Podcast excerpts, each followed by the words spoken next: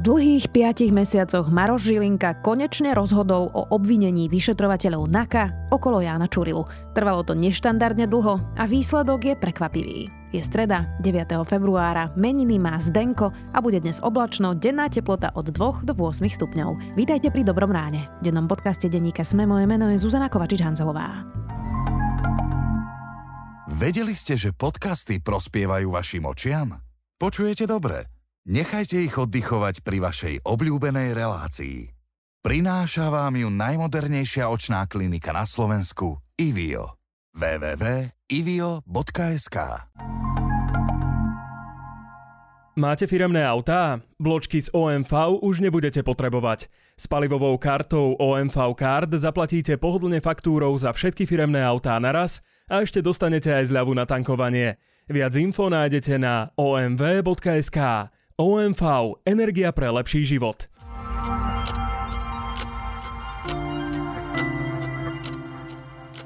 A teraz poďme na krátky prehľad správ. Vyšetrovateľ NAKA opätovne obvinil podnikateľa Zoroslava Kolára a bývalého šéfa SIS Vladimíra Pčolinského. Na sociálnej sieti o tom informovali obhajcovia Zoroslava Kolára. Pôvodné obvinenia v prípade zrušila v Lani v auguste generálna prokuratúra. Organizácia Via Juris žiada poslancov parlamentu, aby neschválili nový stavebný zákon z dielne Smerodina. Zdôvodnila to tým, že zákony sú nekvalitne spracované a nevyvážené v prospech developerov a na úkor obyvateľov územia, v ktorom sa má uskutočniť výstavba. Vo východnej Afrike čelí hrozbe hľadovania 13 miliónov ľudí. Obyvatelia čelia najsuchším podmienkam od roku 1981 a potrebujú okamžitú pomoc, upozorňuje OSN. Moskovský súd začne na budúci týždeň pojednávanie v dvoch nových prípadoch proti lídrovi ruskej opozície Alexejovi Navalnému, ktorý je obvinený z podvodu a pohrdania súdom. Ak bude uznaný za vinného, hrozí mu trest odňatia slobody až vo výške 10 rokov. Navalného stíhajú po tom, čo prežil pokus o otravu. Medzinárodné organizácie považujú proces Navalným za vykonštruovaný. Viac takýchto správ nájdete na sme.sk.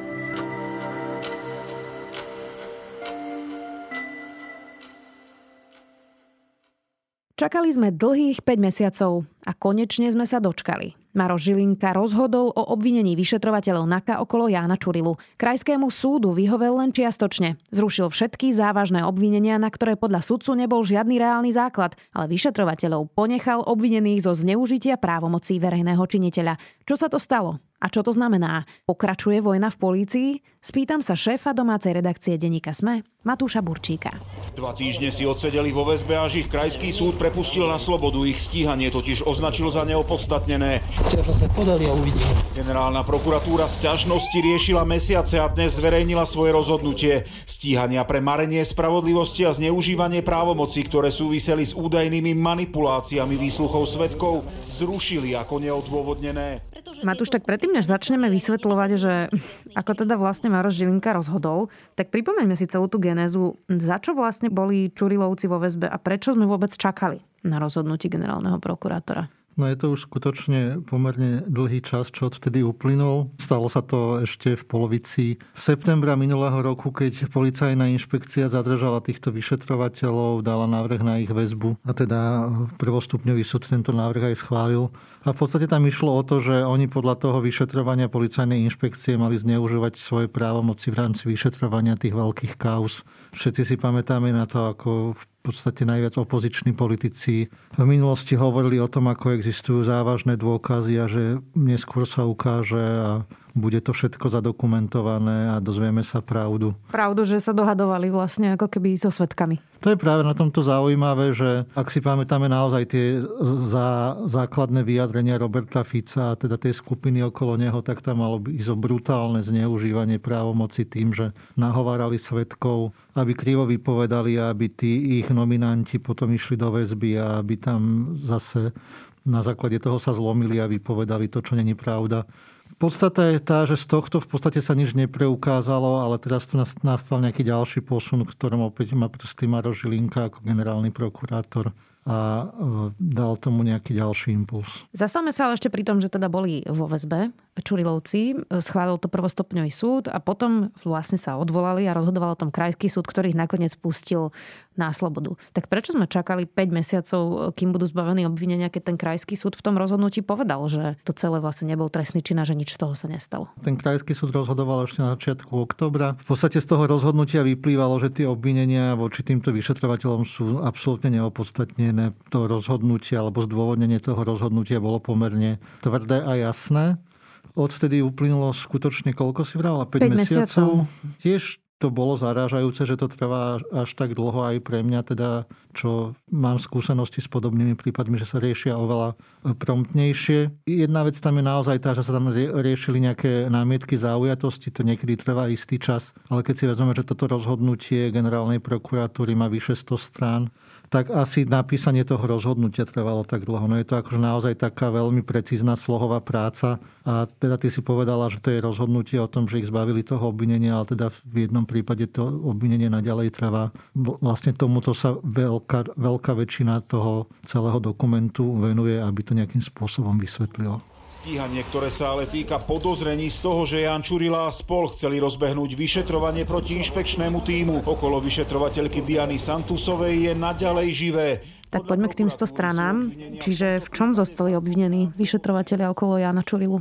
Ako sme sa už bavili, tak tam tá uh, interpretácia, že nejaké dôkazy, ktoré získala Slovenská informačná služba, preukázali, že by brutálnym spôsobom ohýbali vyšetrovanie závažných kaus, to už je úplne v podstate mŕtva cesta. Čiže to už potvrdil aj Maro Žilinka, že to bola hlúposť. V podstate stotožnil sa s tým, že tamto, tamto obvinenie bolo úplne ne, adekvátne, či mm-hmm. ako by som to povedal. Zostali obvinení v jednom bode a to sa týka tej vojny v policajnom zbore, ktoré vlastne celé to šetrenie Slovenskej informačnej služby v súčinnosti s inšpekciou ministerstva vnútra e, k tejto vojne policajtov dospelo. Hej. Takže my sme tu zostali v situácii, keď e, vyšetrovateľia NAKA nejakým spôsobom začali pracovať na policajnej inšpekcii z toho pohľadu, že chceli preukázať, že ona práve že pracuje na ich diskreditácii. Celé to išlo Slovenskou informačnú službu, ktorá cez svojho agenta získala nejaké nahrávky a teraz vlastne Maro Žilinka, alebo teda v zastúpení jeho podriadená prokurátorka rozhodla o tom, že skutočne toto, čo robila NAKA proti inšpekcii, nebolo v poriadku a že tam vidí trestný čin zneužívania právomoci verejného činiteľa. To vtedy ak si dobre pamätám, ale bolo, že pripravili uznesenie o začatí trestného stíhania vo veci. To nebolo ani na nikoho konkrétneho ešte namierené, to je vlastne len taký ten úplne prvotný, prvotný úkon, ktorý sa robí. Tak ako mohli zneužiť právomoc, keď to nebolo ani na nikoho konkrétneho? Z toho celého rozsiahleho materiálu, ktorý zverejnila generálna prokuratúra, vyplýva to, že oni naozaj veľmi dôsledne čerpali z tých odposluchov, ktoré boli zaznamenané Slovenskou informačnou službou. Ja len ako dodám, že to boli odposluchy priamo z kancelárie tých vyšetrovateľov, kde už toto je dosť samotné neštandardné, že vyšetrovateľia naozaj najcitlivejších kauz pracujú v prostredí, kde si nemôžu byť istí, že ich neodpočúva nejaký iný štátny orgán.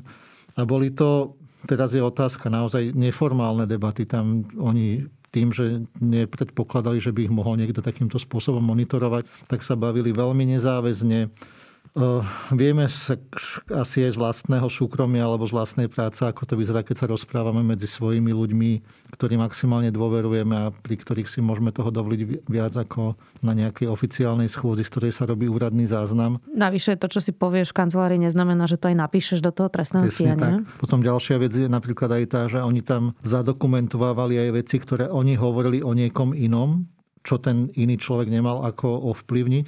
A z tohto pohľadu napríklad skonštatovali, že tam bola aj súčnosť ministra vnútra, policajného prezidenta.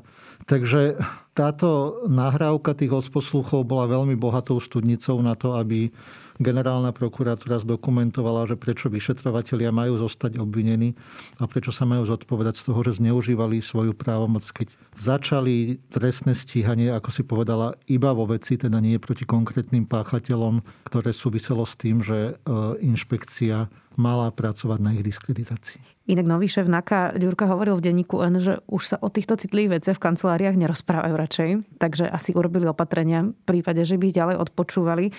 Matúš, to, že či je normálne, že to trvalo 5 mesiacov, to už sme zodpovedali. Ale čo to teda znamená, že zostávajú obvinení? Že inšpekcia ich ďalej bude vyšetrovať, že to celé nejako skomplikuje ich prácu? No, pozitívna informácia je tá, že to neznamená to, že sa vrátia naspäť do väzby. Hej. Prebieha tam nejaké vyšetrovanie, tak ako vieme, vyšetrovanie môže prebiehať aj na slobode, takže toto bude na strane tej inšpekcie pokračovať.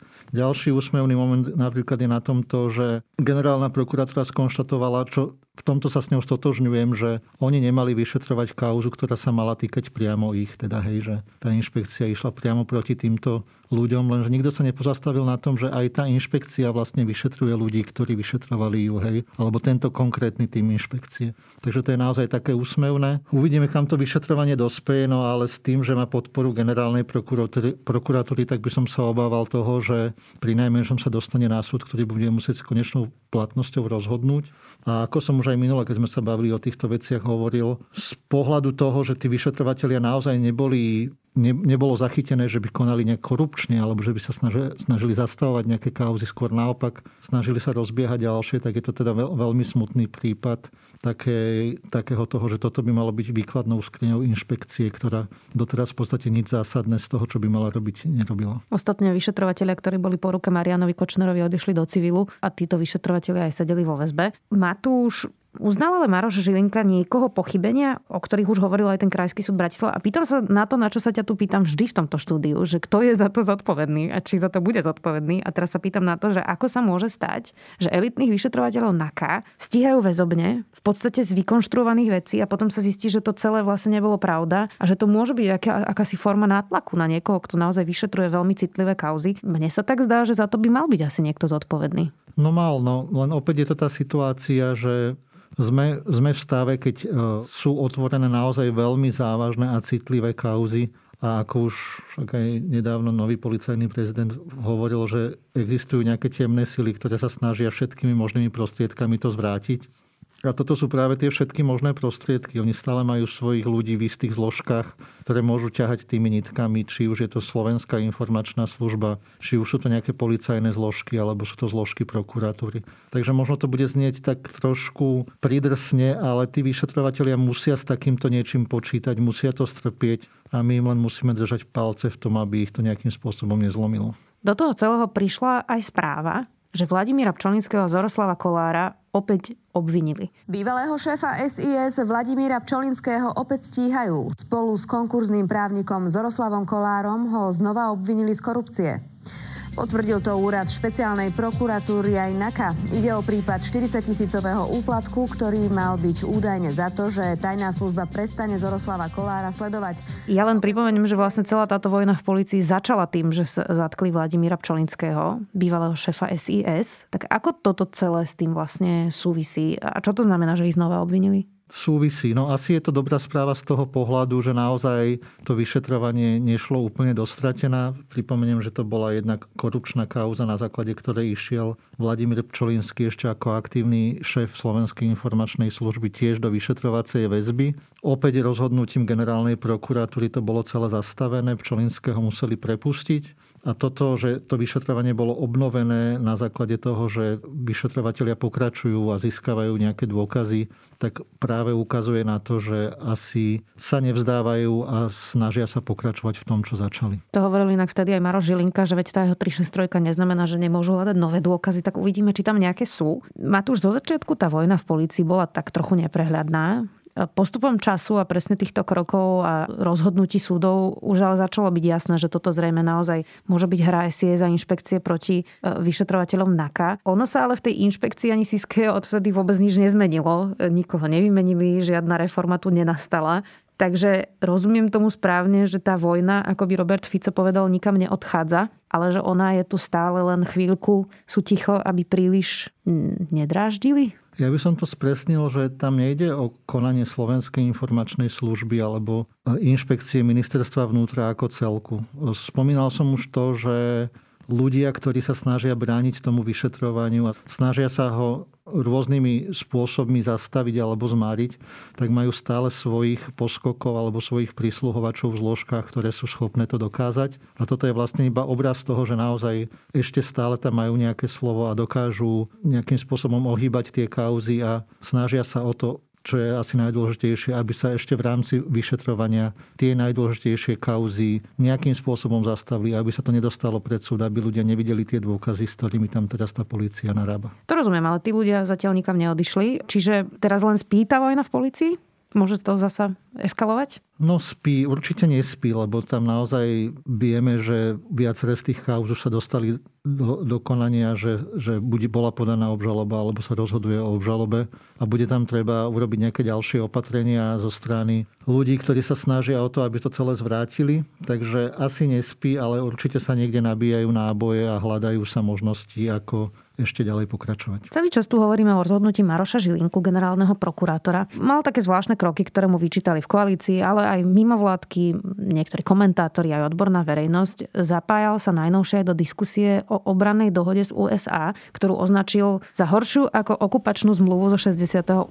Teraz budeme hlasovať o procedurálnom návrhu, aby mohol vystúpiť pán generálny prokurátor Maroš Žilinka. Prosím, prezentujme sa a hlasujeme prítomných.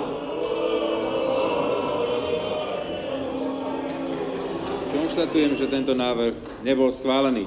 Bez toho, aby sme tu teraz zahranično politicky analyzovali, alebo právne analyzovali aj tento jeho výrok, aký je podľa teba Maro Žilinka prokurátor? Matúš? No naozaj nechcel by som zachádzať do diskusie o zahraničnej politike alebo o medzinárodnom práve, ale z toho pohľadu, čo sme tu mali doteraz, tak naozaj si pamätáme prípady, keď či už e, Dobroslav Tranka alebo Jaromír Čížnar boli generálni prokurátori, ktorí niekedy mali nejaké výstredné vyjadrenia voči politikom alebo voči e, určitým politickým stranám, zo skupeniam. Vtedy to bolo iba také viac menej akože úsmevné a prešli sme to možno trošku tak akože aj s nadhľadom. To, čo robí Maro Žilinka v poslednom čase z pohľadu toho, že ako by mal generálny prokurátor fungovať, podľa mňa je skôr politická činnosť ako odborná. A to je práve to smutné, že to asi od neho nikto neočakával, že on sa bude prezentovať ako politik a ako keby do budúcnosti rátal s nejakou politickou kariérou. Žiaľ, vyzerá to tak, že sa rozhodoli s touto cestou. Pán Maro Žilinka odštartoval svoju prezidentskú kampaň. Je nám to všetkým jasné.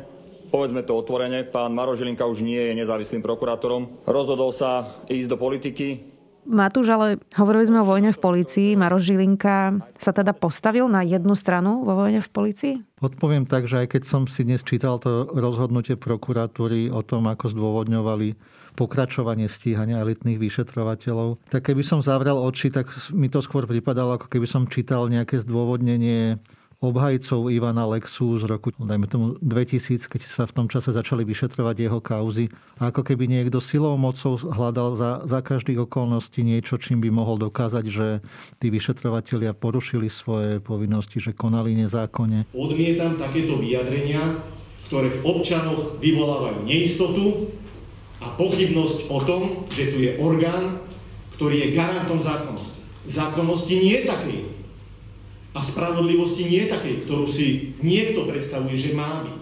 Ak by generálna prokuratúra takýmto spôsobom pristupovala ku každému jednému uzneseniu vyšetrovateľov o zastavení trestného stíhania, bolo by asi veľmi prekvapujúce, čo všetko by zistila. Ja si myslím, že prokuratúra by sa mala skôr snažiť o to, aby sa kauzy vyšetrovali a nie o to, aby sa vyšetrovanie kauz zastavovalo. Matúš Burčík, šéf domácej redakcie Deníka Sme vďaka. Už nemusíte hľadať dokonalé darčeky na Valentína. Strieborné a zlaté šperky či ikonické kúsky Pandora a Thomas Sabo vyberiete na Sofia SK. Teraz s výhodnými valentínskymi zľavami. Neváhajte a nakupujte. Sofia v 15 predajniach a na Sofia